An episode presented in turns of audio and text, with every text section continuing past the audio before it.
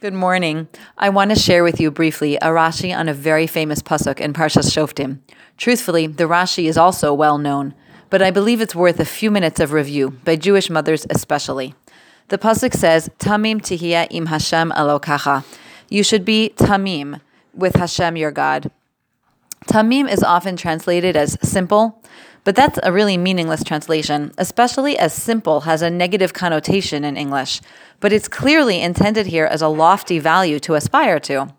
Rashi explains Tamim beautifully and simply. Hishalech imo bismimus. Walk with Hashem with simplicity usitzapelo, and look up to him, wait for him for to do things. Velosachkor achar ha'atidos, and don't try and investigate after future things. Ella kol yavo alecha, but rather everything that comes upon you, kabel bismimus, accept it with simplicity. Va'az tihia imo, and then you will be with him, which is how the pasuk ends, ulechelko, and his portion. We're not to try to uncover the future. We're not to try to predict it or stress about it. Rather, we're supposed to look to Hashem as the one who gives us each moment, and we should accept each moment as it is with tamimus, simplicity. Such a powerful statement and such a challenging concept. Maybe especially challenging for mothers. After all, we are the ones who are responsible for future generations. Surely we need to worry about the future.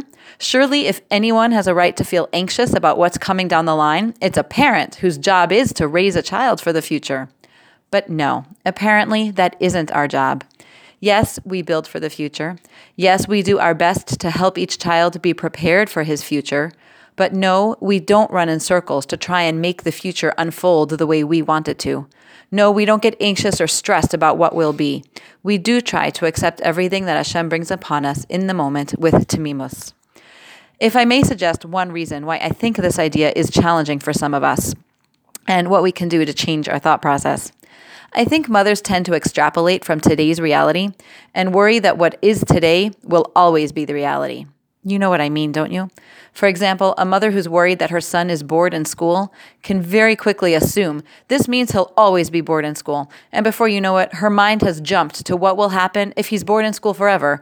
What if he starts disrupting the class? Maybe he'll get kicked out of class. Eventually, maybe he'll be kicked out of school. Maybe he'll end up in the streets and turned off to Yiddishkeit. All these calamities can run through a mother's head simply because her son told her he was bored during his first week of school. Or maybe a mother got a call from her child's teacher that her daughter was mean to a classmate today.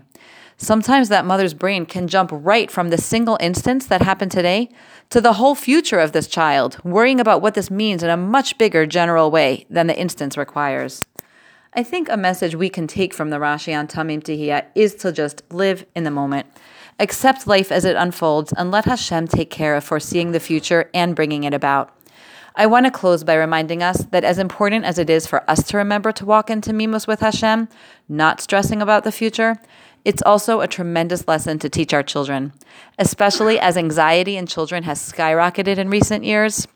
This can be a lesson we want to consciously teach them over and over, to share with our children.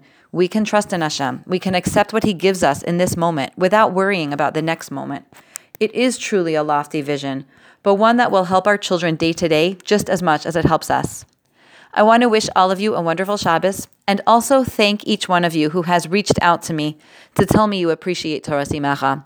It really means a lot to me when I hear that you're listening and enjoying, and I want to take a moment to thank each one of you who has reached out. Have a wonderful Shabbos.